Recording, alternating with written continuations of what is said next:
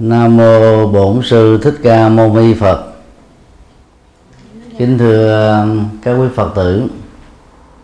Chúng tôi kính kể gửi đến các quý Phật tử uh, đề tài không thấy, không nghe và không nói.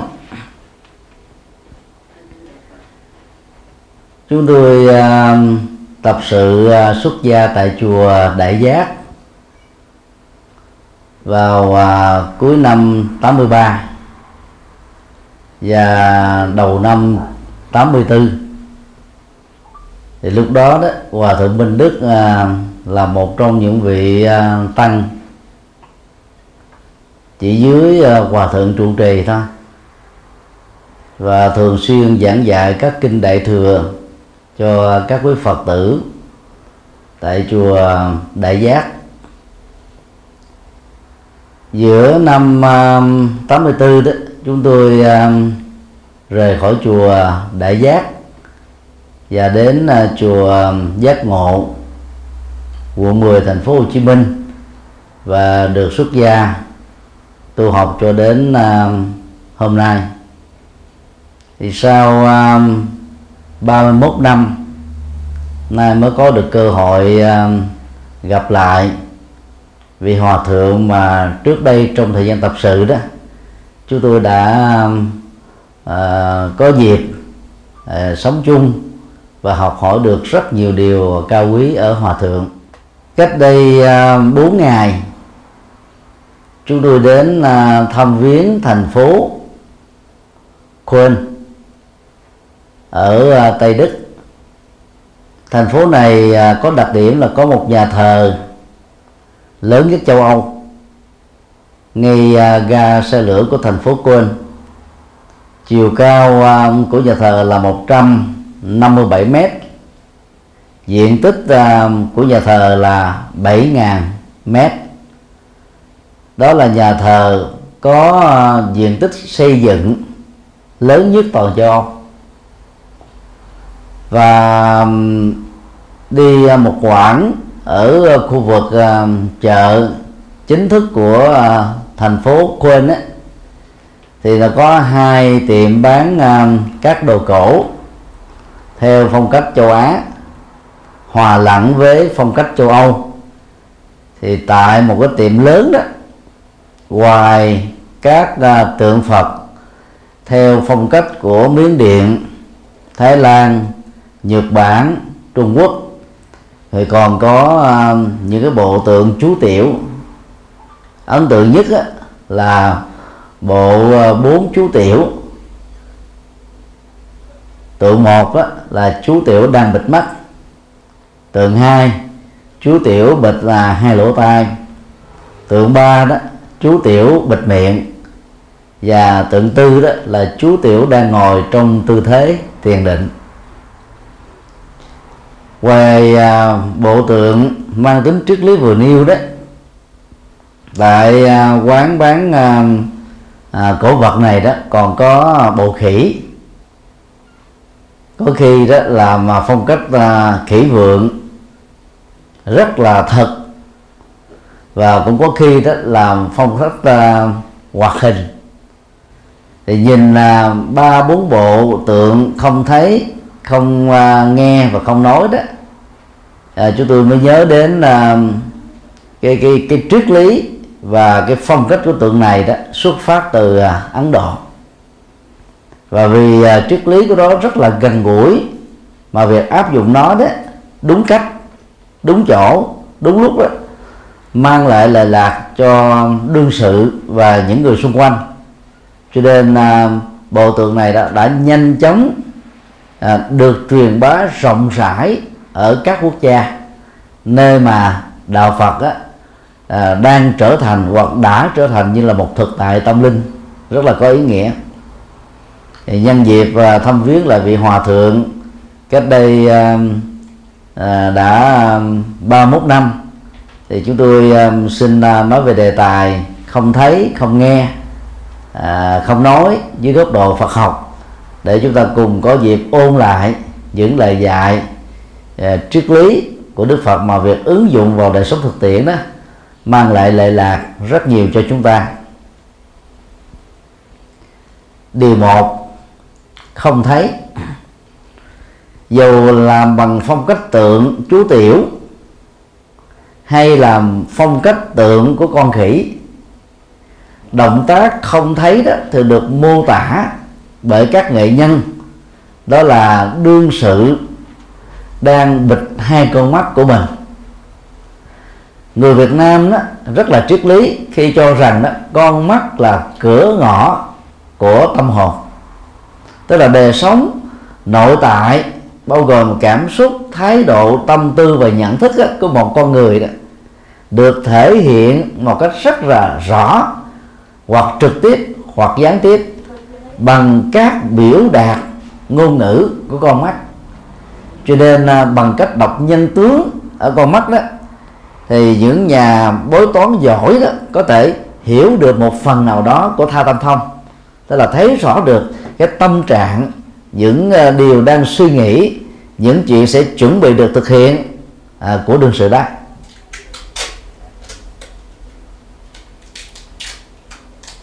Thế giới à, con người có phước báo hơn các loài động vật là vì đó, nhãn quan của con người phong phú hơn rất là nhiều. Con vật đó chỉ sử dụng à, con mắt để nhìn thấy à, màu sắc, cảnh trạng à, sự sống và các con vật nhỏ hơn đó để chúng có thể ăn tươi nước sống thôi. Ý niệm về thẩm mỹ qua cái nhìn của con mắt và ý niệm đạo đức và những cái giá trị ứng dụng từ con mắt hầu như là các con vật chưa có thể đạt được cái trình độ tâm thức như là con người. Chính vì à, con mắt của con người quá phong phú cho nên đó, một mặt đó, nó mang lại nhiều giá trị lệ lạc mà các con vật khác không đạt được.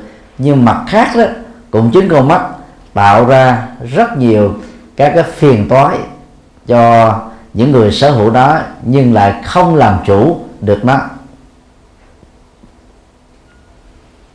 Trong uh, sáu giác quan đó con mắt là giác quan tiêu thụ nhiều tiền nhất của con người. Phần lớn người ta cứ nghĩ là cái bụng là ăn nhiều cái bụng là nơi chứa cái miệng là nơi ăn một cái là chứa một cái là nhập vào. Nhưng mà thật ra con mắt mới là là là tiêu thụ nhiều nhất những gì mà con người đã làm được. Con mắt tiêu thụ màu sắc, hình thù, vóc dáng. Con mắt tiêu thụ thẩm mỹ. Con mắt tiêu thụ model rồi mẫu mã, thời trang trang sức phẩm, nhà cửa. Tất cả mọi thứ cái gì mà con người có thể nhìn thấy được thì con mắt đều có thể tiêu thụ được. Cho nên dân gian Việt Nam thường nói rất trí lý đó là con mắt đó, to hơn cái bụng có nghĩa là cái nhu cầu tiêu thụ của thị giác lớn hơn là cái nhu cầu tiêu thụ của bao tử. Con mắt tiêu thụ cảnh trí thông qua các loại hình du lịch. Chúng ta có mặt đây đó chủ yếu để để thỏa mãn con mắt của mình thôi. Và thậm chí bỏ ra vài ngàn đô đi từ châu lục này sang châu lục khác. Mục đích là cũng để giải trí cho nhu cầu của con mắt là như vậy à, việc chúng ta bịt con mắt đó có phải thật sự là một cái động tác tiêu cực hay là tích cực như chúng ta đã từng bị gắn ghép hay là trong đợi hay không? Thì tùy vào tình huống và nhất là đối vật của sự thấy là cái gì thì tình huống đó đó chúng ta mới nên áp dụng là không nhìn thấy hay là phớt lờ như chẳng thể nhìn thấy.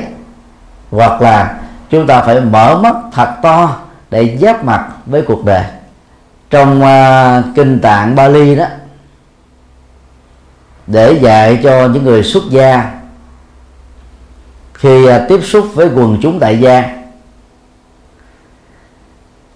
giữ được đạo tâm bền vững trong đề tu đó, thì Đức Phật đã răng nhắc những người xuất gia như sau. Nếu không có các việc phật sự, đừng cố tình tạo ra nó để cái cơ hội giao tiếp giữa người xuất gia với quần chúng xã hội được diễn ra khi có công việc phật sự mà người xuất gia đó cần phải gánh phát phụng sự, cho nên cái cơ hội tiếp xúc giữa người xuất gia với người tại gia có mặt, như là một cái quy luật tất yếu. Thì lúc đó đó, người xuất gia chỉ nên nhìn người tại gia đơn thuần là con người. Ở đây, ý niệm về con người giới tính không đặt ra. Con người giới tính, bao gồm là người nam, người nữ người giới tính thứ ba bao gồm à, đồng tính luyến ái nam đồng tính luyến ái nữ hay là là lưỡng tính hoặc là người chuyển đổi giới tính. Mà thế giới phương tây đã thường à, viết tắt bằng à, bốn chữ là L G B T. L là viết tắt của lesbian G đó là viết tắt của gay à, B đó viết tắt của à, bisexual còn à, T thì viết tắt của transgender. Đó là bốn cái từ mà người phương Tây thường sử dụng. Như vậy à, để giữ được chánh niệm trong đi đứng nằm ngồi nói đến động tịnh thức và ngủ người xuất gia khi tiếp xúc với người tại gia bất luận người đó là ai thì cái nhận thức ở con mắt của người xuất gia đối với đối phật là người tại gia chỉ đơn thuần là con người thôi. Và bằng cách thức này đó thì người xuất gia sẽ um, là giữ được cái um, cái cái tâm thức của người tu và giữ được cái đạo hạnh. Và giả sử có những người tại gia à, thể hiện à, tình thương tình yêu quý mến thì người xuất gia cũng dừng lại ở chỗ chỉ đơn thuần là một con người chứ không phải là con người giới tính có những thu hút giới tính.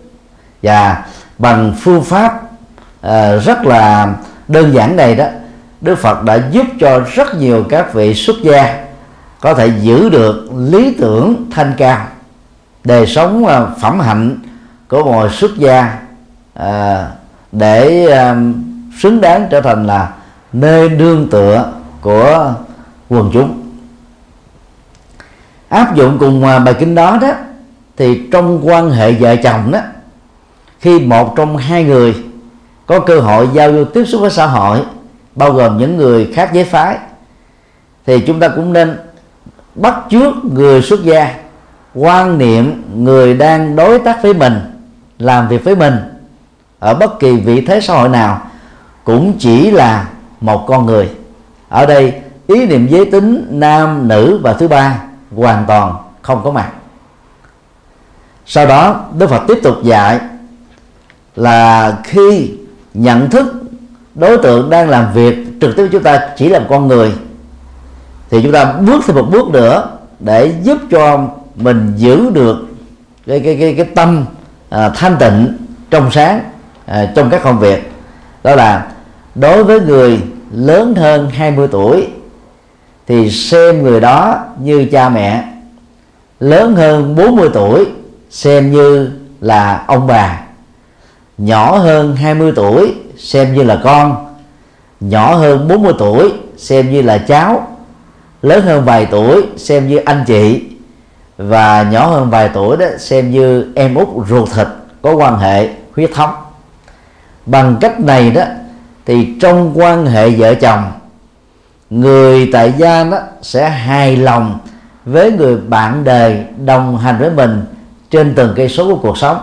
Và lúc đó đó, khi tiếp xúc với những người khác chế phái, có thể hấp dẫn hơn, đẹp hơn, trẻ trung hơn, dễ thương hơn, thì người tại gia vẫn có thể giữ được chánh niệm và an toàn trong các quan hệ xã hội. Do đó đó thì Phật học tạm gọi là tình trạng thấy như mà không thấy. Vì thực cái thấy nó nó luôn luôn tạo ra cái phân biệt. Cái phân biệt đó đó, nó làm chúng ta phải đánh giá bằng cái ý thức rất là chủ quan của mình. Và từ cái cái đánh giá đó, nó thường dẫn đến rất nhiều các so sánh giữa vợ mình và vợ người khác, giữa chồng mình và chồng người khác. Trong quan hệ vợ chồng đó, bất kỳ một sự so sánh nào giữa vợ chồng của chúng ta với vợ chồng người khác đều trở nên khập khiển và nên tránh. Khi à, người chồng mà so sánh vợ mình với vợ làng sớm đó, thì tâm trạng của ông chồng sẽ khởi lên rằng là vợ tôi tệ như vợ thằng đậu. Và như vậy, cái nhu cầu chia sẻ những nỗi buồn, hụt hẳn trong quan hệ giữa anh ấy với vợ của mình tại nhà, với những người đồng nghiệp làm việc chung ở công sở đó.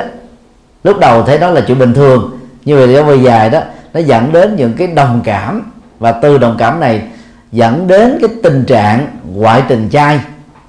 Và nếu không giữ được tâm mình đó từ ngoại tình trai dễ dàng dẫn đến ngoại tình mặn.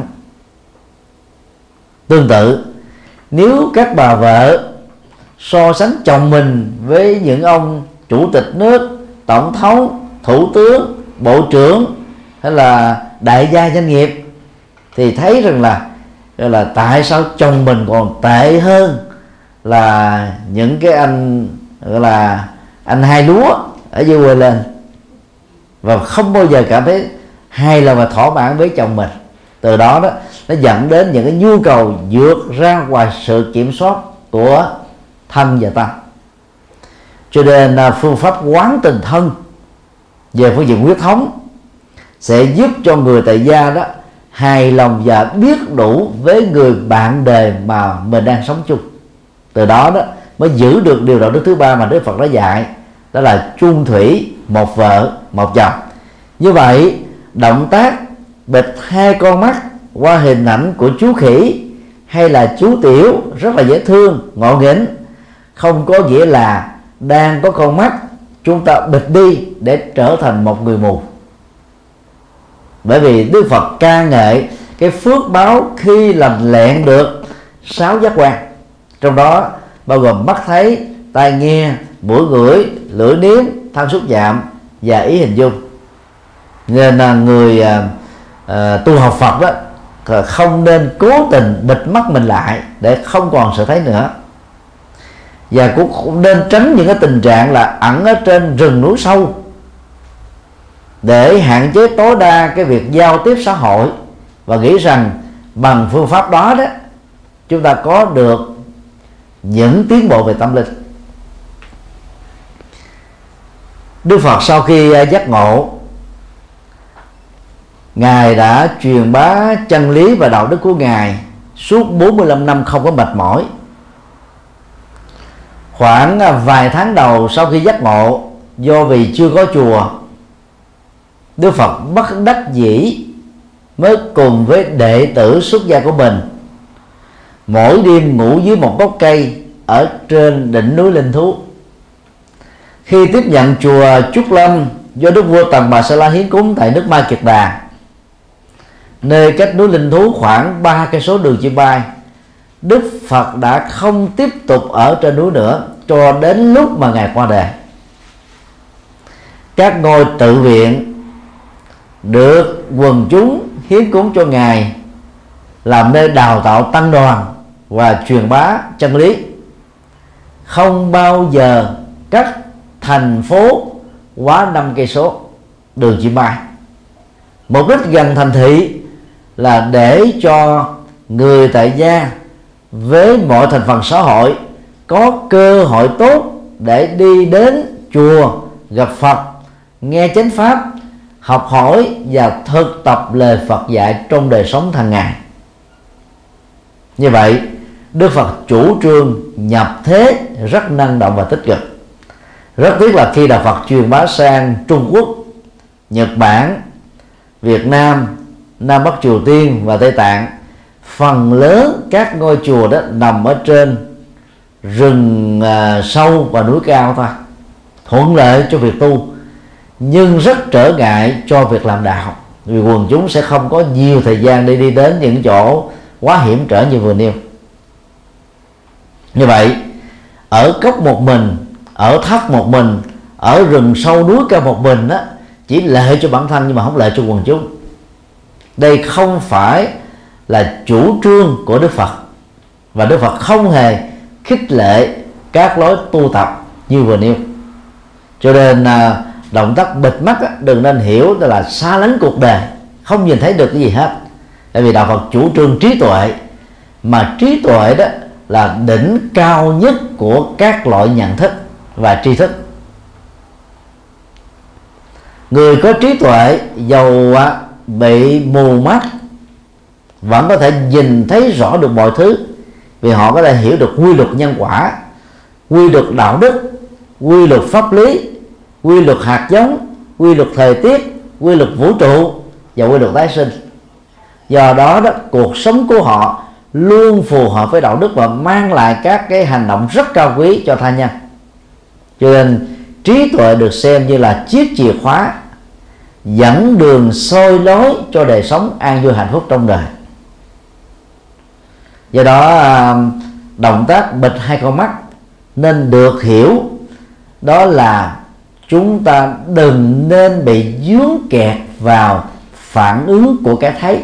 Tức là chúng ta thấy nhưng không bị dướng kẹt vào nó, thì cái thấy đó được gọi là cái thấy không chấp mắt.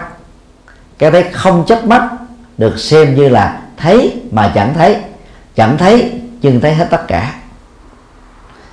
Là cha mẹ ông bà khi còn ở Việt Nam đó thì các quý Phật tử à, thường à, nhìn thấy cảnh các cháu tức là con ruột của con mình đang nu đùa.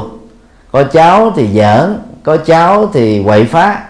Và nếu như mình để ý đề tứ về chúng bằng con mắt của mình đó, đôi lúc mình rất phiền não không thể nào ngồi yên để làm những việc mà mình đang cần làm đôi lúc á chúng ta phải phớt lờ cái sự thấy đó đi. Không quan tâm đến. Thì cái sự bình an đó mới thật sự à, có mặt. Còn trong đời đó nó cũng có rất nhiều sự rất là mất công à, gây mắt. Tức là mình thấy nhưng mà mình không có hài lòng. Mà nếu không làm chủ được cái thấy đó đó thì sự nhận thức đó sẽ dẫn đến các phản ứng mà theo kinh đó Đức Phật nêu ra đó là một trong hai loại như sau thứ nhất đó, là phản tham ái. Từ cái thấy chấp trước đối với con người sự vật sự việc tình huống hài lòng ăn ý hợp ờ, hợp gu thì chúng ta luôn luôn gọi là đam mê thích thú thậm chí là sở hữu đặc quyền.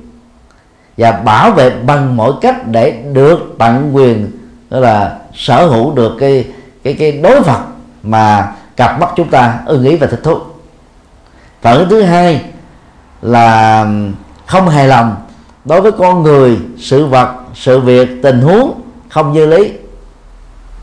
Và chúng ta cảm thấy là gặp người đó, sống chung với người đó là một cái gì đó rất khó chịu và mất hạnh phúc. Cho nên à, không làm chủ được con mắt thấy đó, thì mọi thứ rất là phiền não. Như vậy, không thấy trong trong tình huống này nó có thể được hiểu qua các tình huống như sau a. À, thấy bằng chánh niệm cho nên không dẫn đến những tình trạng bị rủi ro trong à, lao động rủi ro trong giao thông rủi ro trong các cái sự cố bất cẩn. Và cái thấy đó đó được đạo Phật đạo Phật đề cao vì nó là nền tảng đi dẫn đến trí tuệ. Thì trong tình huống này đó chúng ta bắt buộc phải thấy và thấy rất rõ không thể thấy lờ mờ. Vì thấy lờ mờ đó, nó dễ dàng dẫn đến những nhận thức sai lầm của chúng ta đối với thế giới hiện thực đang diễn ra. Và bằng cách đó đó, chúng ta được hướng dẫn là thấy sự vật như chúng đang là. Tức là thấy rõ được bản chất như thật của sự vật ngay trong thời điểm và không gian mà chúng ta đang nhìn về nó. Cái thấy đó được gọi là thấy bằng chánh kiến b. Không chấp, không khổ và không bị liên lụy khổ đau bởi những cái thấy không như thì trong tình huống đó đó, động tác thấy đó mà tâm mình không bị dướng kẹt vào thì được gọi như thể là không thấy. Và đây là cách mà chúng ta cần tu để giữ được cái tâm ẩn nhẫn điềm tĩnh, sâu lắng, nhẹ nhàng, thư thái, thoải mái và bình an. Vì có nhiều trường hợp đó, ở trong cuộc đời đó, thấy vậy mà không phải vậy. Tức là có những cái trường hợp mà ngẫu nhiên hoặc là tình cờ. Các cái việc chúng ta thấy, chúng ta tưởng chừng như thể đó là đúng, nhưng mà nó chẳng có sự thật. Có những cái thấy đó, khi mình đối chiếu thấy nó rất là hữu lý logic nhưng mà hoàn toàn không có chân lý trong đó. Cho nên, mọi cái thấy nên được ghi nhận đơn thuần là một sự thấy thôi, chứ không đính kèm theo một thái độ nào hết. Thì lúc đó chúng ta không bị chướng kẹt vào. Trong thời đại kỹ thuật số này á, với cái công nghệ Photoshop đó có những hình ảnh mới nhìn qua chúng ta tưởng như thực một trăm phần trăm mà trên thực tế thì không. Ví dụ như à, trong hai năm gần đây đó à, một số à, người ở phương tây đó mới ghép hình cụ tổng thống George Bush con trong à, hình dạng của một đạo sĩ rất là bình dân sống ở trên dãy núi Hy Mã Lạp Sơn và đang giảng đạo cho các bạn đồng tu của mình nghe.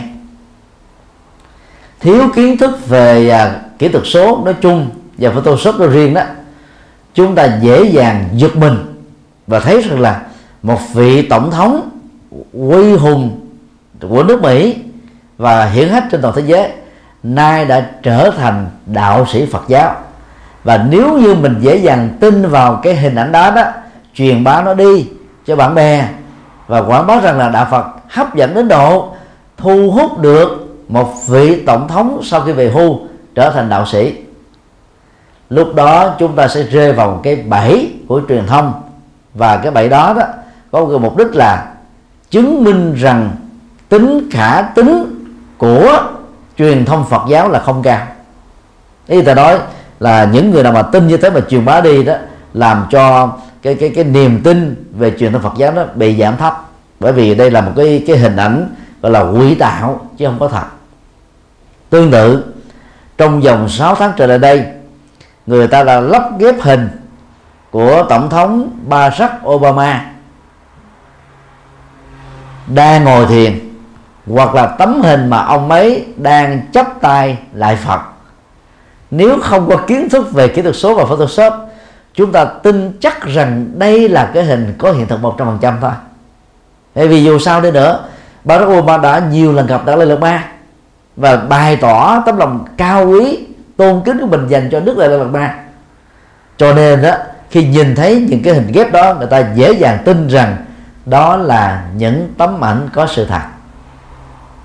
Do đó, chúng ta nhìn thấy những tấm ảnh này chỉ ghi nhận đơn thuần là một tấm ảnh thôi không nên tin.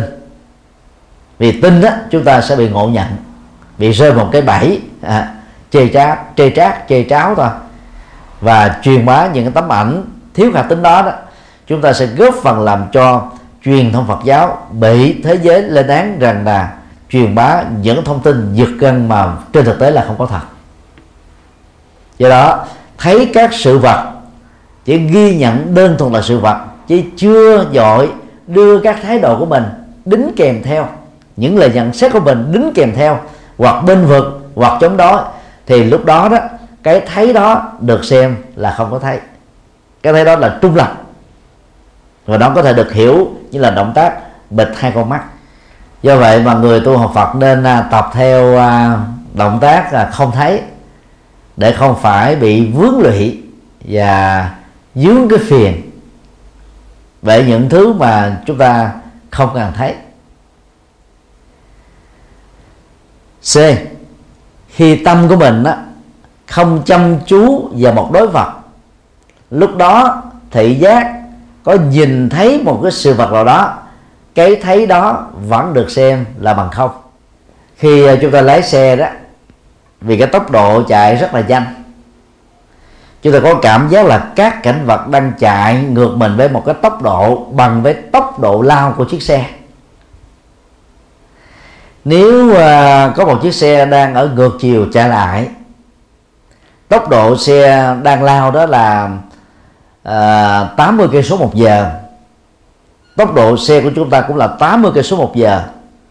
Thì cái sự thấy của chúng ta sẽ không còn chính xác nữa. Hai chiếc xe chạy ngang qua sẽ vù một cái và tốc độ đó, nếu chúng ta đo đó, nó có cảm giác như là 180 160 cây số. Mà trên thực tế chỉ có 80 thôi, vì nó đang chạy ngược chiều, làm cho cái cái cái thị giác của chúng ta không phản ánh đúng được cái hiện thực đang diễn ra. Khi có mặt tại thành phố Quên đó chúng tôi đã đứng tại cái một vị trí cách ờ, nhà thờ đó khoảng tầm ờ, gần 100 mét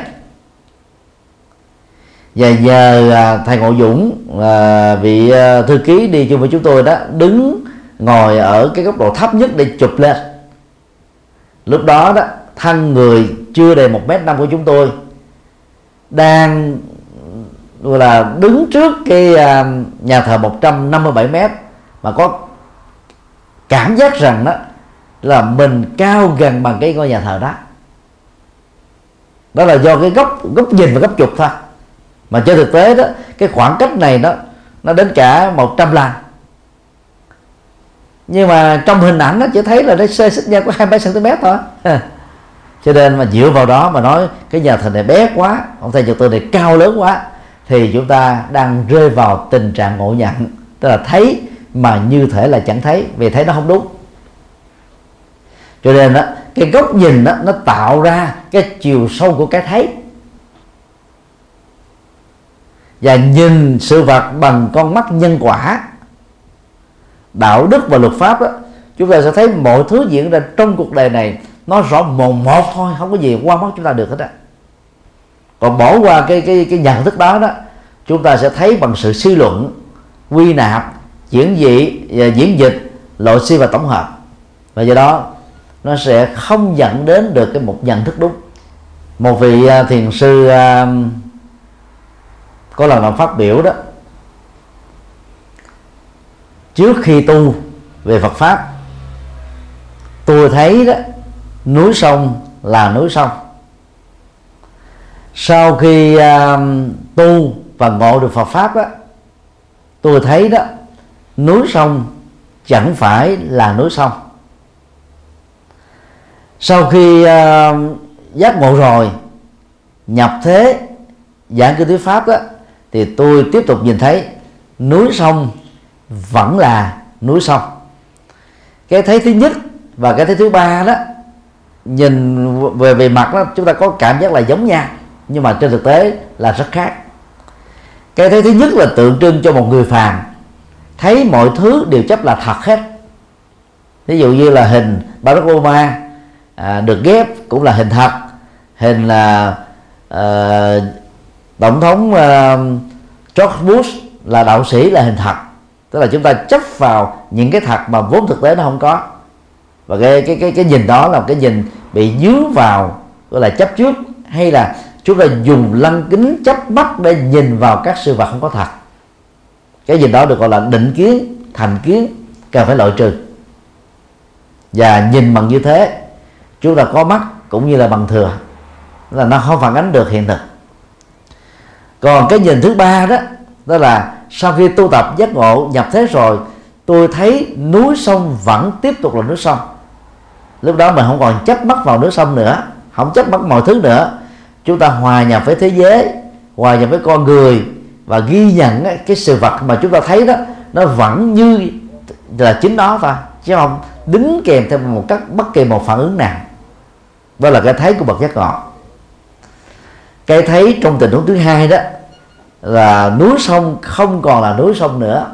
Lúc đó đó người tu đó bắt đầu thấy rõ được cái tính dương khể giả hợp trong mọi sự phạt hiện tượng. Cái gọi là chiếc xe chứ thực tế là một cái tổ hợp của bánh xe sườn xe căm xe tay xe rồi à, các cái cái công cụ khác rắp lắp ráp lại mà thành. Chứ còn tự thể của chiếc xe đó không phải là một thực thể thường hằng cho nên đó bằng nhận thức duyên khể chúng ta thấy mọi sự vật không còn chính là các sự vật đó nữa. Tại vì nó nó là tổ hợp của những cái được hình thành. Mà các cái được hình thành đó nếu tiếp tục phân tích thì chúng lại được hình thành bởi nhiều yếu tố khác nữa. Cho nên không nhìn bằng cái nhìn thường kiến hay là đoạn kiến. Do đó uh, nhãn quan duyên khởi sẽ giúp cho chúng ta thấy sự vật khác với chúng đang là nhưng mà chúng ta cũng không thể sử dụng cái nhãn quan đó một cách tức là quá à, máy móc. Cho nên khi đã giác ngộ rồi hiểu được đạo pháp rồi đó thì chúng ta cũng phải hòa nhập với xã hội với các cái mặc định để nó không gây ra những cái khoảng cách quá lớn giữa một người giác ngộ với một người bình thường. Cái đó được gọi là hòa quan đồng trần. Để chúng ta dễ dàng hiểu được tâm trạng phàm và giúp cho những người phàm á, có thể vượt qua được các dướng mắt và bế tắc của họ điều hai, không nghe. Hình ảnh à, các chú khỉ hoặc à, chú tiểu dùng hai bàn tay của mình bịt hai lỗ tai lại. Tượng trưng cho động tác đó là nghe mà không bị dướng chấp vào các âm thanh của sự nghe. Bây giờ chúng ta thử uh, liên tưởng. Khi uh, thỉnh lên một tiếng chuông bon chúng ta nghe cái âm vang của nó. Có khi là 5 giây 10 giây 20 giây 30 giây. Tùy theo chất lượng đồng nguyên hay là đồng tạp pha mà cái độ ngăn vang của nó có thể dài hay là ngắn. Rồi đến một lúc chúng ta không dùng cái dùi chuông đánh vào cái tiếng chuông thì chúng ta không hề nghe cái âm vang nào từ cái cái quả chuông. Lúc đó khi được hỏi nghe cái gì thói quen của chúng ta liền trả lời ra tôi không nghe gì hết. Thực ra đó chúng ta vẫn nghe nhưng mà nghe một sự à, thinh lặng không có cái âm vang chứ trên thực tế không phải là chúng ta không nghe cái gì hết. Chúng ta không nghe tiếng chuông thôi. Chứ còn chúng ta vẫn tiếp tục nghe. Hay là cái khác là, tánh nghe của lỗ tai chưa từng bị mất đi. Và bằng nhận thức này đó, đạo Phật dạy chúng ta làm chủ được cái nghe của mình. Và khi làm chủ được cái nghe đó, chúng ta làm chủ được hạnh phúc. Phần lớn đó, chị em phụ nữ đó là dễ dướng kẹt vào cái nghe những lời thị phi. Du khống, xuyên tạc, nói xấu, chọt gậy bánh xe, phá đám. Và là người nam á, nếu không khéo làm chủ tâm, chúng ta cũng bị các cái lời thị phi đó nhiễu loạn, gọi là tâm của chúng ta, không kém gì. Do đó, làm chủ cái nghe, có thể được hiểu dưới các góc độ như sau. A. Không dướng kẹt vào thị phi, thì các lời thị phi đang có mặt được xem như là chúng ta không nghe thấy. Vào à, năm à, 85 khi à, làm thị giả cho hòa thượng của chúng tôi là ở chùa giác ngộ đấy, thì có một chú sa di đồng tu khác cũng là huynh đệ thôi khi nghe thiên hạ nói xấu về thầy của mình đó thì chú này cảm thấy phiền não lắm. Mới về lặp lại nguyên văn lời của người ta nói.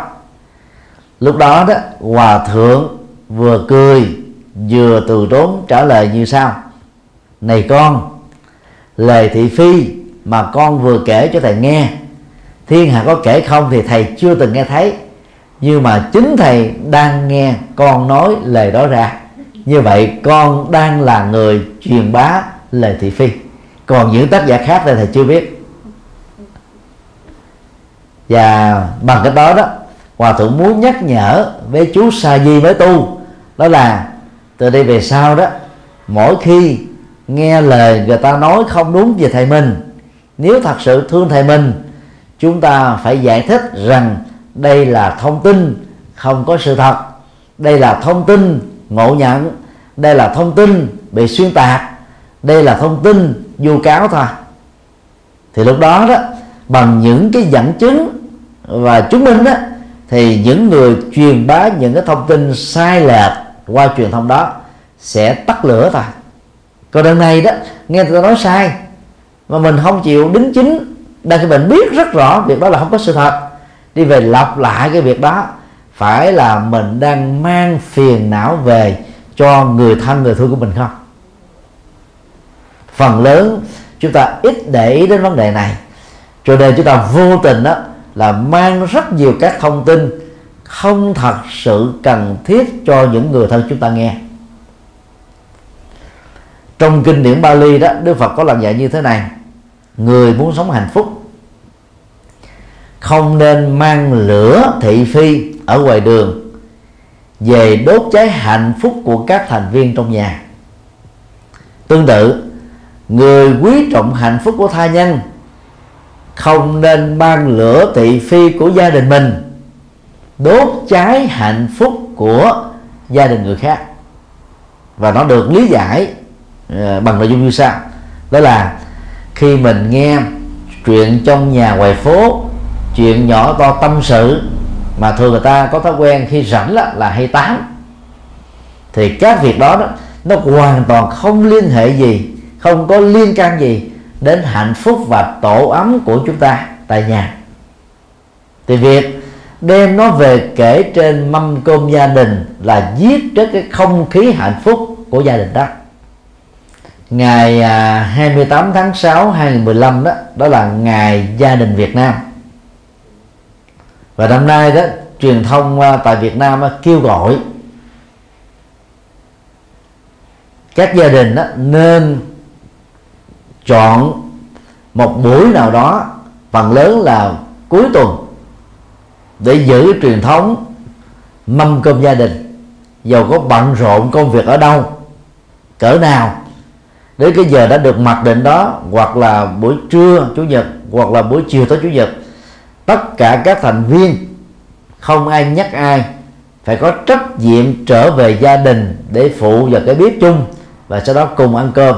Tâm sự, chia sẻ, quan tâm, chăm sóc, lo lắng cho nhau và bằng cách này đó, chúng ta đang nhóm lửa hạnh phúc, sưởi ấm hạnh phúc và nối kết cái hạnh phúc từ chúng ta đến với các người thân và ngược lại.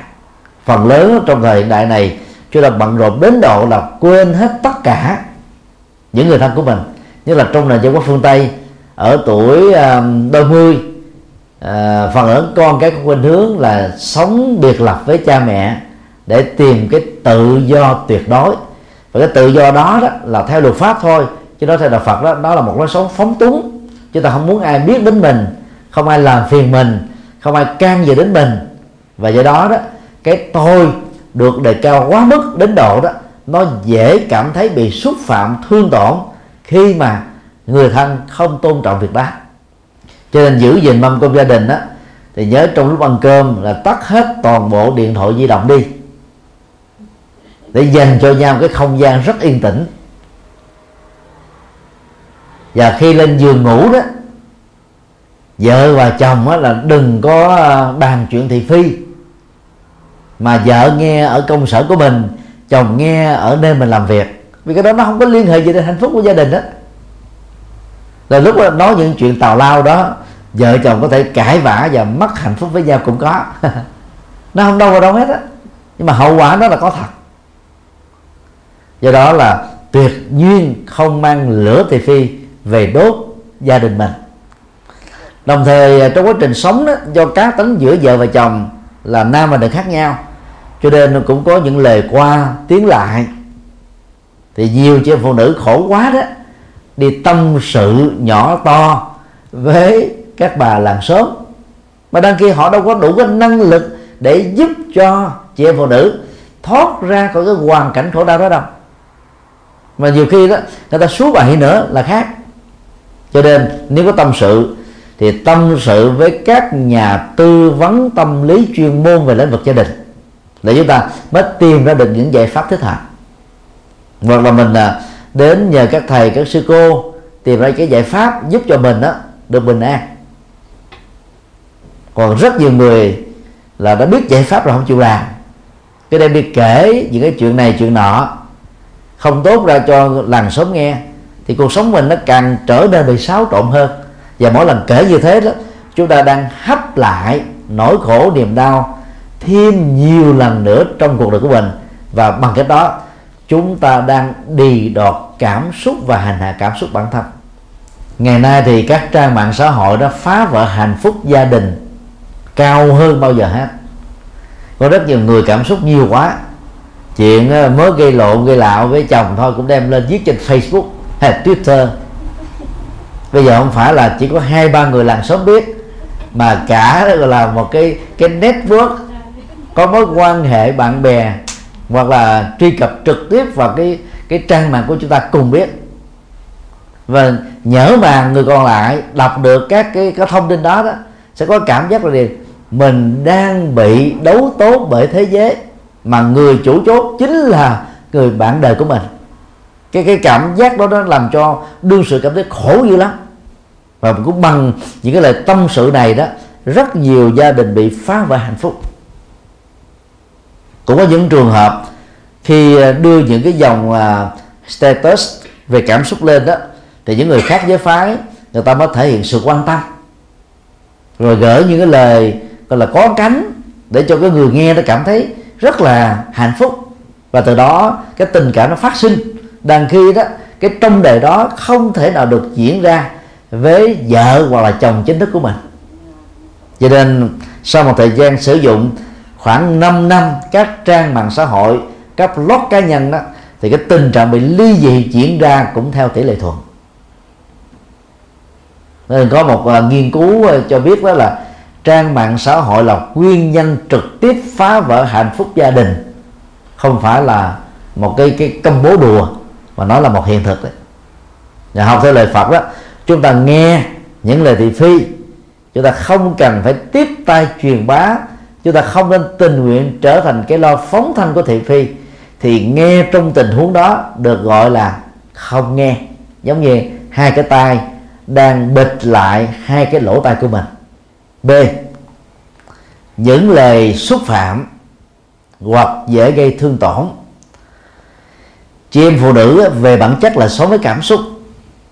Cho nên đó rất nhạy cảm bởi những lời nhận xét của thai nhân dành cho mình những lời nào có cánh đó thì chị em phụ nữ dễ xúc động.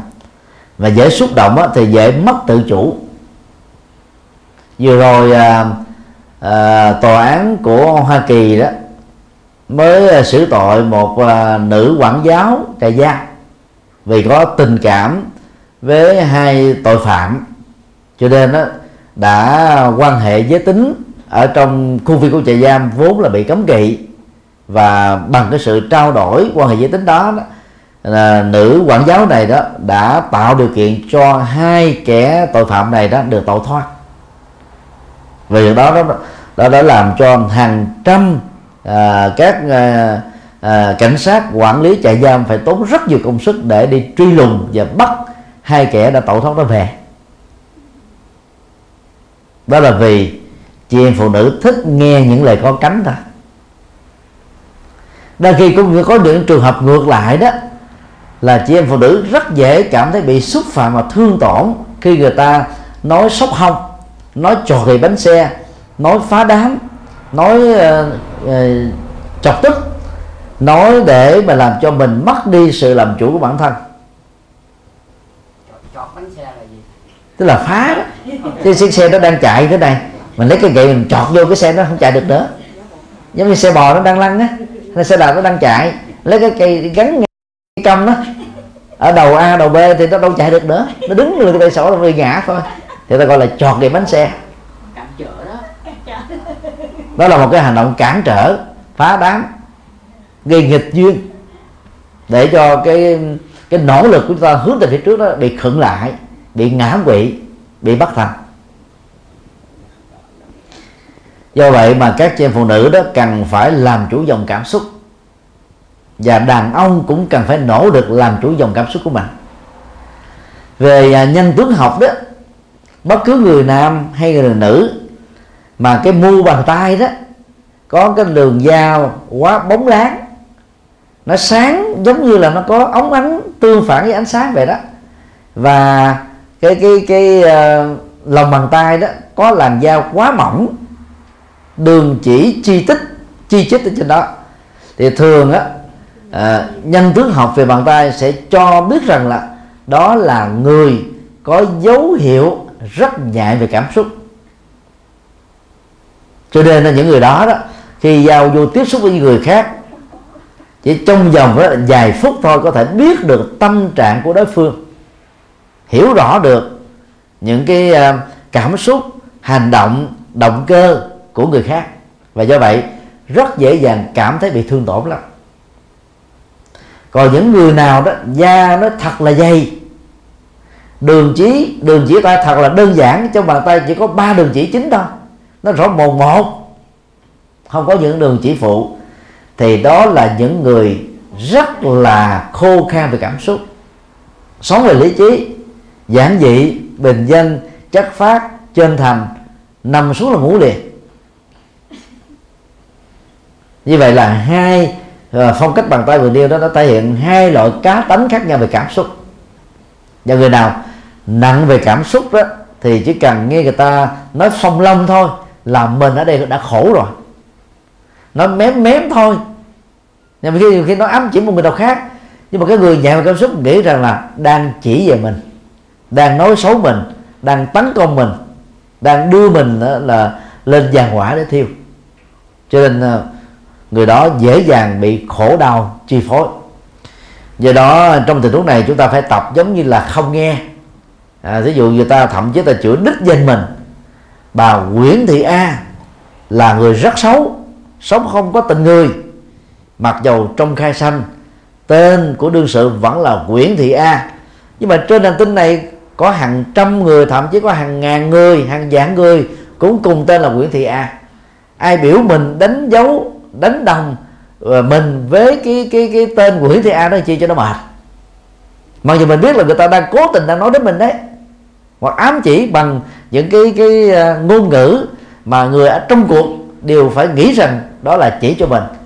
Lúc đó chúng ta phải tập vô ngã, đó là danh xưng tên gọi, không phải là tôi, không phải là tự ngã của tôi, không phải là sở của tôi. Cho nên tôi không dạy gì phải chịu nỗi khổ niềm đau đối với các danh xưng được đẳng thức hóa một cách có dụng ý của người xấu đó. Rồi lúc đó đó, chúng ta sẽ thoát ra khỏi cái tình trạng của những cái lời gây xáo trộn về cảm xúc mà vốn mình không ưng nghe và mình cũng không hề trong đời đó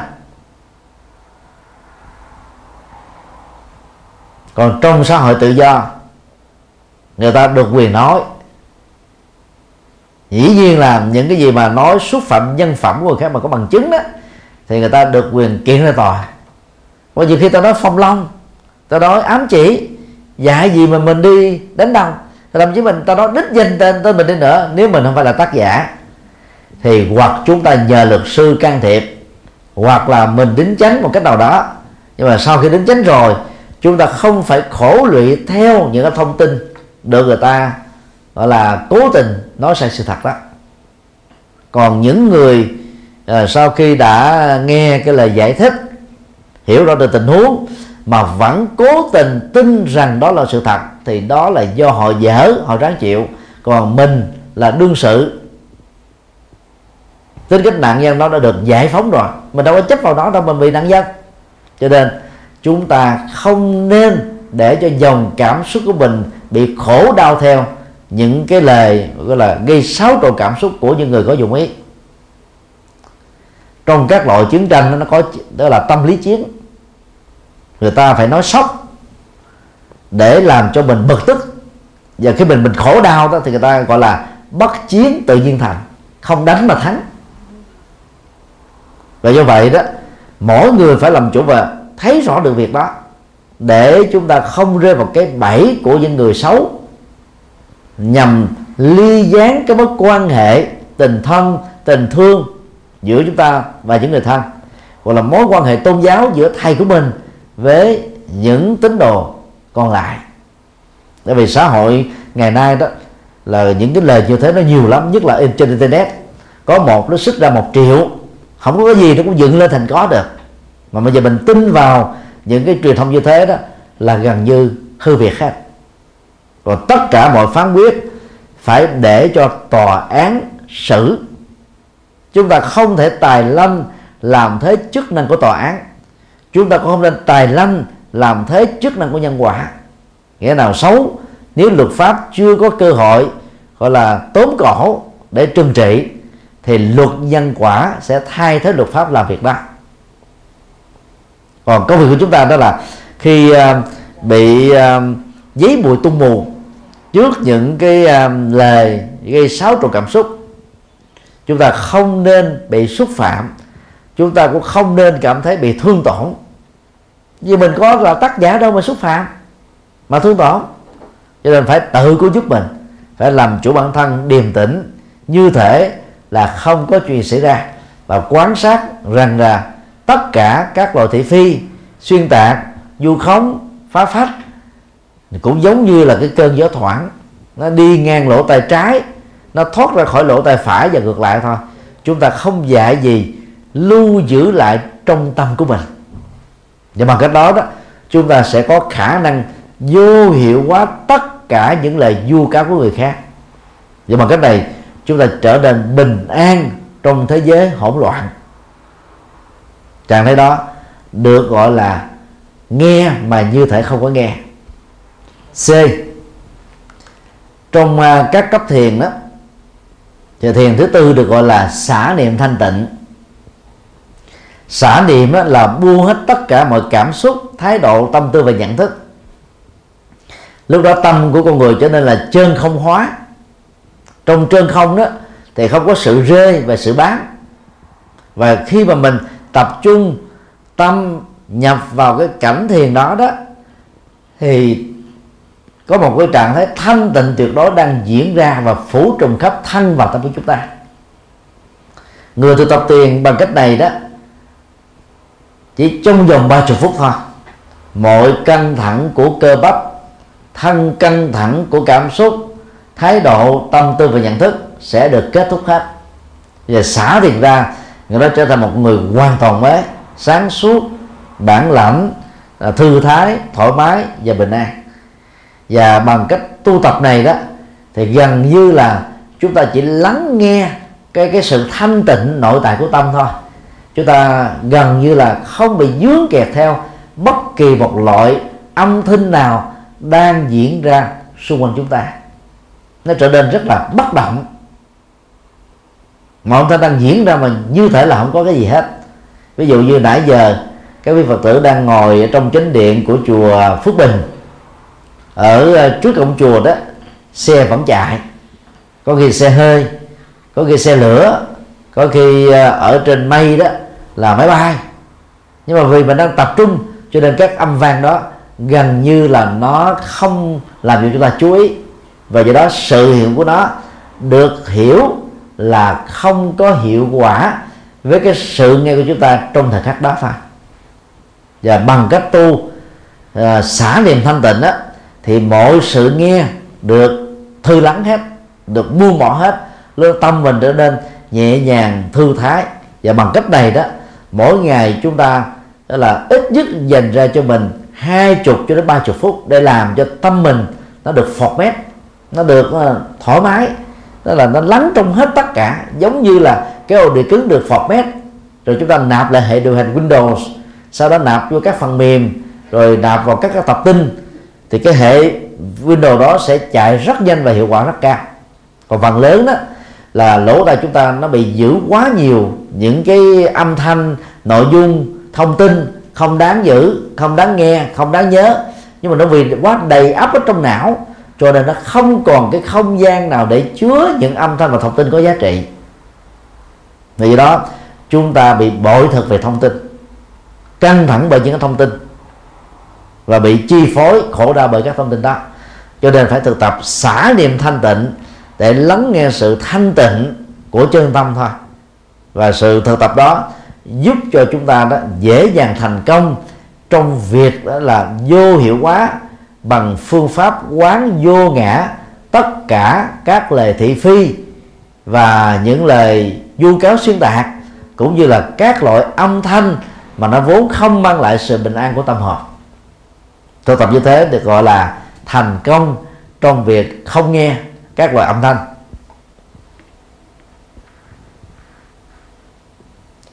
Điều ba, không nói. Hình ảnh chú khỉ hoặc là chú tiểu đang à, dùng à, cả hai bàn tay, bịt cái miệng lại, tượng trưng cho tình trạng không phát biểu. Không nói đó, không phải vì không biết. Dân nhân Việt Nam có câu á không biết thì dựa cột mà nghe.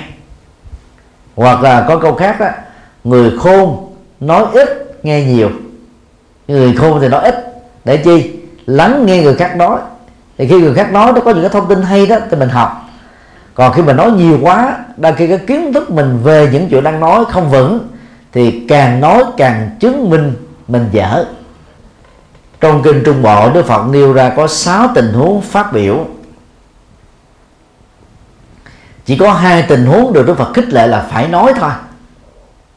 Tình huống một thông tin phù hợp với sự thật. Người nghe hoàn toàn thích thú. Và kết quả của sự nghe đó là được lệ lạc và có giá trị. Người nào không nói được xem đó là là là, là ích kỷ hoặc là bón sẻn các thông tin cho nên buộc phải nói vì giá trị nó quá cao cho nên bắt buộc phải nói tình huống hai, thông tin là có sự thật. Người nghe hoàn toàn không thích. Nhưng mà khi nói ra đó, giá trị lệ lạc nó có. Thì trong tình huống này, lời khuyên của đức phật là vẫn phải nói. Bởi vì cái tính giá trị và tính chân lý à, của các thông tin đó là có thật. Các tình huống còn lại, đức phật khuyên là không nên phát ngôn. Vì phát ngôn nó không có lợi ích gì hết á. Tại Việt Nam chúng ta đã trong vòng à, 4 thập niên qua có một cái thành ngữ nói năng như chánh pháp, im lặng như chánh pháp. Câu đầu là đúng, câu hai là sai hoàn toàn. Thực ra đó là cái ngộ nhận từ lời Phật dạy trong kinh tạng Bali thôi nói năng về chánh pháp á, là phải nói đúng sự thật. Vì chánh pháp là chân lý. Bản chất của chánh pháp là tuyên bố chứ không có dấu. Cho nên khi mình nói đúng chân lý đó thì gọi là nói năng đúng chánh pháp. Và đây là cái chức năng của tất cả các tu sĩ. Và các người tu học Phật đó cũng cần phải học theo cái vai trò và nhiệm vụ quan trọng này để chúng ta thuyết phục những người thân à, trở thành Phật tử và sống hạnh phúc như chúng ta đang sống còn chánh pháp thì không có im lặng. Cho nên cái câu im lặng như chánh pháp là một câu sai. Trong kinh tạng Bali chúng ta có một cái câu đúng hơn. Đó là im lặng như trong thiền định. Và một câu khác là im lặng như bậc thánh. Bậc thánh là bậc đã giác ngộ. Thì khi mà họ thấy là phép phát ngôn có chân lý nhưng không mang lại sự sự lệ lạc nào hết thì họ thà chọn cái cái thái độ giữ yên lặng không nói. Mà giữ yên lặng không nói không có nghĩa là đi theo. Rất nhiều người ta ngộ nhận là không nói một cái gì đó, có nghĩa là mình đã chấp nhận cái việc đó và mình đi theo việc đó. Vì ta biết rất rõ là nói chẳng những không có lệ lạc trong tình huống này, thậm chí còn có những cái tác hại lớn hơn. Cho nên người ta yên lặng. Nhưng mà yên lặng không đó nó dẫn đến ức chế tâm lý. Nó làm cho mình khó chịu mà việc đó là chướng lỗ tai mình nghe được mà mình không nói ra được nó cảm thấy ức chế. Cho nên đó đức phật có dạy là im lặng như trong thiền định. Trong thiền định đó, thì mọi cảm xúc được lắng dịu hết không còn ức chế tâm lý không còn đè nén không còn gắn gượng không còn giả tạo nữa. Nó trở thành buông xả hết. Và trong trạng thái thiền định đó, thì sự im lặng đó được xem là im lặng của bậc thánh hay là im lặng như bậc thánh. Vì bậc thánh không chứa ở trong tâm của mình bất cứ một phiền não nào. Dù là tham ái sân hận si mê hay là cố chấp. Do đó đó à, để à, hiểu đúng câu này đó chúng ta nhắc lại nội dung như sau. Nói năng như chánh pháp im lặng như thiền định hay là im lặng như bậc thánh thôi.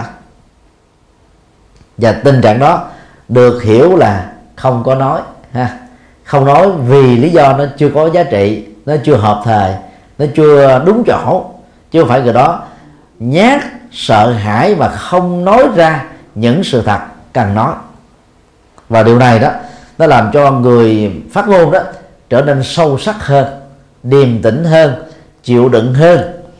Và và sáng suốt biết là nội dung này đó cần nói lúc nào, ở đâu và đối với ai và để không nói nó thật sự là có giá trị đó chúng ta cần lưu tâm một số điều như sau. A à, khi tâm có một cơn giận khống chế tuyệt đối không nên phát ngôn. Bởi vì, vì lúc đó đó cái sự phát ngôn chúng ta dễ dàng phá hủy tất cả các mối quan hệ tình cảm tình thân tình thương tình người giữa chúng ta và những người khác. Cái cơn giận tức đó nó làm cho mình có thể là trút hết tất cả những cái cái cái, cái lời lẽ khó nghe nhất. Thậm chí có người bắn đại liên luôn.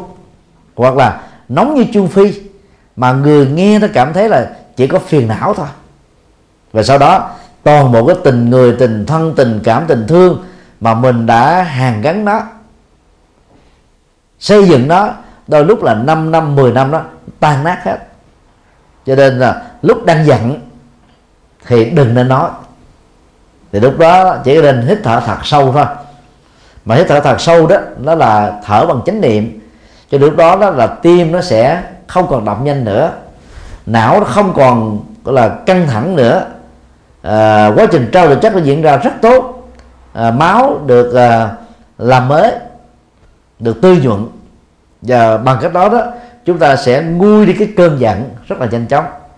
Nếu làm như thế mà vẫn chưa xong thì chúng ta tập à, bước ra khỏi cái nơi đang có cái cơn giận tức xuất hiện. Nhìn về cái mảng trời xanh mây bạc gió thoảng mây bay. À, để chúng ta cảm thấy tâm của mình nó giống như là gió thoảng và mây nó bay đi nè không luôn giữ cái gì ở trong tâm hết. Thì lúc đó đó tất cả các cơn giận tức đó nó không đổ dồn theo công thức giận cá chém thớt. Từ lúc mình ghét cái người a mà người a có vai vế mình không nói được. Cho nên về đó mình sẽ trút đổ trên vợ chồng hoặc là con cái người thân của mình. Vậy cái đó đó, những người thân này đó hoàn toàn không hề liên hệ đến cái khó chịu của chúng ta, nhưng trở thành nạn nhân lẫn đủ các khó chịu đó. Nên tập thói quen khi giận, khi tức là không nên phát ngôn mà cũng không nên hành động. Hãy để mình nguội và làm chủ được cảm xúc là lúc đó hãy phát biểu và hãy thể hiện các hành vi. Bằng cách này đó chúng ta mới tránh được tất cả các sai lầm không cần có.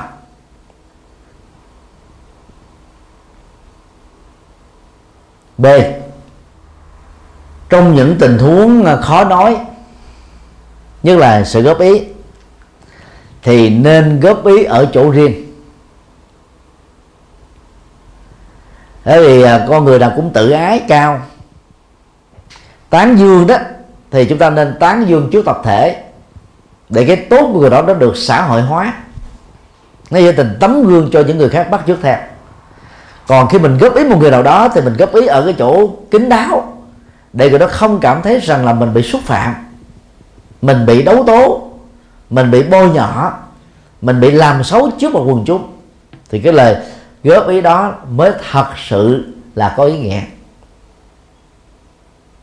Như vậy, ở đây cái sự góp ý đó, nó được trì hoãn và gắn vào một cái không gian với một cái thời gian thích hợp nhất định.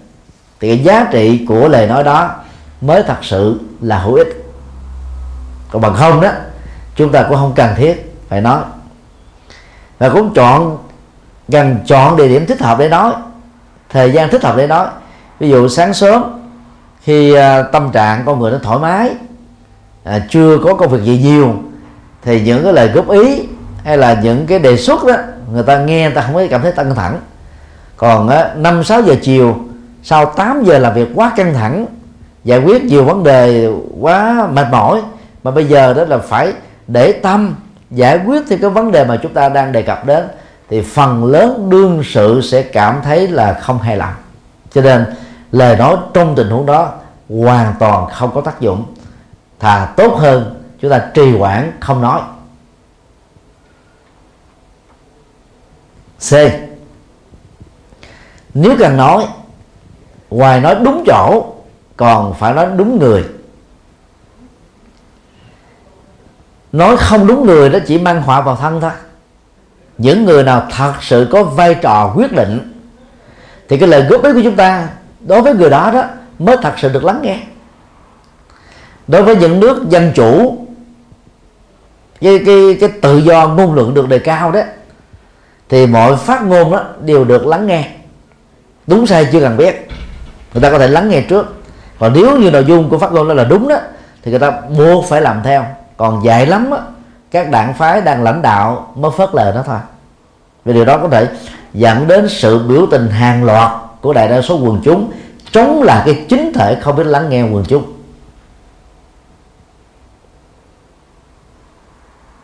Còn ở ờ, những nơi mà cái quyền độc tôn đó nó được đề cao, việc nói không đúng người đó hoàn toàn không có tác dụng gì hết. Ví dụ một cái sai nào đó mà mình đi nói cái anh gắt giang thì làm sao có tác dụng được? Vì anh nói có có chức năng gì đâu mà thay đổi được. Anh ấy phải đi báo với ship của mình. Ship của mình là trình vào kiếp trên. Ship do đó là trình lên cái kiếp ờ, ship trên nữa mà cứ như thế đó, không biết bao giờ cái thông tin góp ý đó được trình báo đúng và đúng được cái người cần nghe. Ngày nay thì người ta có các hình thức góp ý bằng văn bản, góp ý bằng email. Có những cái địa chỉ chính thức, có những email chính thức. Chúng ta nên góp ý vào những địa điểm chính thức đó để cái cái đương sự cần biết cần nghe này đó, nghe được cái thông tin mình góp ý. Thì cái tác dụng của sự góp ý đó mới có. Cho nên lúc đó đó, có cảm thấy không hài lòng nữa cũng không cần phải đi cãi vã với cái đương sự mà cái vai trò chức năng để giải quyết, hoàn toàn không có. Thì bằng cách này, chúng ta không hao hơi tổn sức cho những việc không đáng bận tâm. Như vậy à, không nói đó, không có nghĩa là chúng ta bi quan yếm thế, chán trường tuyệt vọng hay sợ hãi thiếu bản lĩnh mà chúng ta trở nên cầu an. Ở đây nó thể hiện một cái thái độ rất là cẩn trọng. Sự thông minh cần thiết, nói lúc nào, nói ở đâu nói với ai và nói như thế nào. Nói thế nào mới là quan trọng nó liên hệ đến cái ngữ điệu nói. Và cái ngữ điệu đó nó góp phần làm cho đó cái nội dung của sự nói đó được người ta chấp nhận nhiều hơn.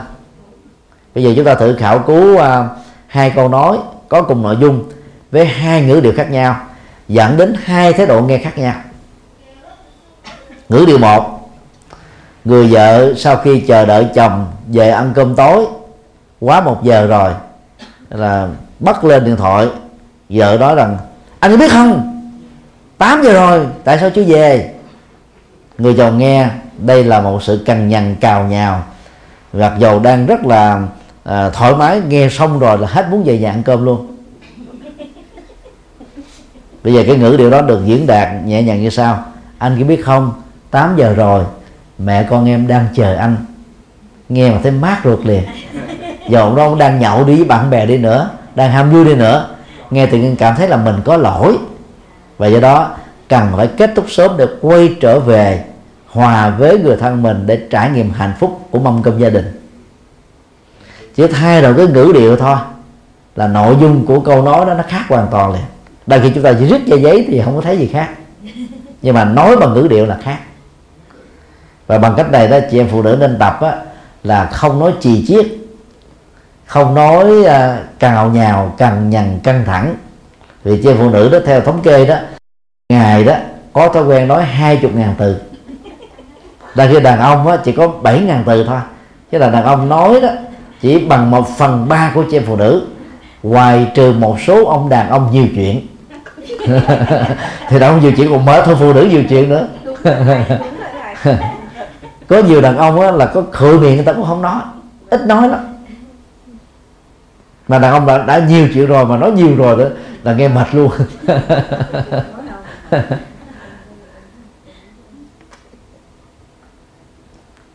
Do vậy à, phải tập à, nói làm sao mà cái người nghe cảm thấy được hài lòng. Đức Phật dạy đó là nói bằng ngôn ngữ từ ái tức là có tình thương. Khi mình phát xuất bằng một động cơ có tình thương thật sự đó thì tự động chúng ta làm chủ được nội dung nói làm chủ được ngữ điệu nói thôi. Còn nếu mà không phát xuất được tình thương đó, là chúng ta cứ nói đại thôi. Nói để để để thỏa mãn cái cơn tức giận của mình. Còn người nghe như thế nào, hạ hồi phân giải. Nói xong rồi cảm thấy tiếc nuối, hối hận. Xin lỗi, mà có nhiều người ta nhớ dai giận dai giận dài giận dở, tao đâu có bỏ qua. Thực tế không có cái giận nào là là hay hết trơn á. Cho nên phải gọi là giận dở. Hãy giận là đã dở rồi. mà giận còn dai nữa là dở còn nhiều. Dặn đừng dặn dặn Thế được gì thì quá tốt. Chứ nhiều khi quý bà đó không có ngữ điệu giống giống như sư tử hà tây. Mà ra nước là giống như sư tử hà đông. Rồi có khi là sư tử hà nội. Mà thiếu kiểm soát bản tâm nữa là trở thành là sư tử là hà bá các ông chồng bỏ đi hết. Về nhà thấy cái không gian nó nó quá nặng nề đi. Cho nên chị em phụ nữ nó phải tập như thế này nè. Lúc nào trên gương mặt của mình cũng nở một cái nụ cười thật là tươi. Và muốn như thế chúng ta tập như thế này nè. Gương mặt tôi là hoa sen đang nở, bông hồng đang cười, hoa hướng dương đang tươi. Cứ nhìn và liên tưởng đến ba cái bông đó, thì các cái cơn giận nó tan biến hết rồi và lúc nào mà giận mà mình không có mua được á thì nhớ rằng là khi tôi giận tôi là một con khỉ. Khi tôi giận tôi xấu quá trời. Khi tôi giận không ai muốn nhìn thấy tôi. Thì có người nào dại lắm mới giận. Đó, bằng cách là vui vẻ niềm nở nói ngôn ngữ từ ái thái độ dễ thương. Cái giọng điệu đó là rất là hài lòng. Thì các ông chồng về nhà không còn muốn đi đâu nữa. Còn bằng không đó nha sau khi tăng sở rồi các ông chồng đi ra thẳng quán nhậu quán quán nhậu luôn. Thì vì về nhà nghe vợ nói nhiều quá mệt. Ủa mà thầy nhiều khi về nhà thấy vợ đi, đi nhậu về nhà về nhà thấy vợ tươi quá và ủa vợ đâu nói nhiều đi tiếp à, cái đó cái đó thì quá tệ. Tức là không biết quý trọng cái cái cục vàng mình đang có. Rồi chạy ra ngoài đường lụm lấy cái cục đá. Rồi xem cục đá là có giá trị. Thì đó là người bất bình thường thì nói tóm lại đó ba hình ảnh không thấy không nghe không nói thể hiện qua ba con khỉ trong nền văn hóa của Ấn Độ đó là dạy chúng ta một thái độ ứng xử thông minh và khôn ngoan. Có những lúc đó, chúng ta phải phớt lờ như không thấy vậy để được bình an. Có lúc đó, chúng ta nghe nhưng mà không chấp nó cho nên giống như không có nghe cho nên vô hiệu hóa được lời thị phi và những lời tức tối. Có những lúc đó chúng ta thấy là nó chưa đúng lúc, chưa đúng cái không gian, chưa đúng người, cho nên chúng ta không nói. Vì nói như thế là không có giá trị. Và chúng ta phải giữ bản lĩnh, giữ sự thắng suốt, giữ sự điềm tĩnh, để lúc mà không thấy, không nghe, không nói đó, chúng ta không bị rơi vào tình trạng ức chế tâm lý, đè nén cảm xúc. Vẫn thản nhiên, điềm tĩnh và giữ được cái cái cái phong độ đó. Thì bằng cách này đó chúng ta sẽ thoát ra khỏi các phiền não không cần có ở trong đời của mình. Và chúng ta cũng không góp phần mang phiền não thiêu đốt những người xung quanh chúng ta bao gồm những người thân những người thương đối tác và thậm chí là kẻ thù của mình. À, xin kết thúc tại đây.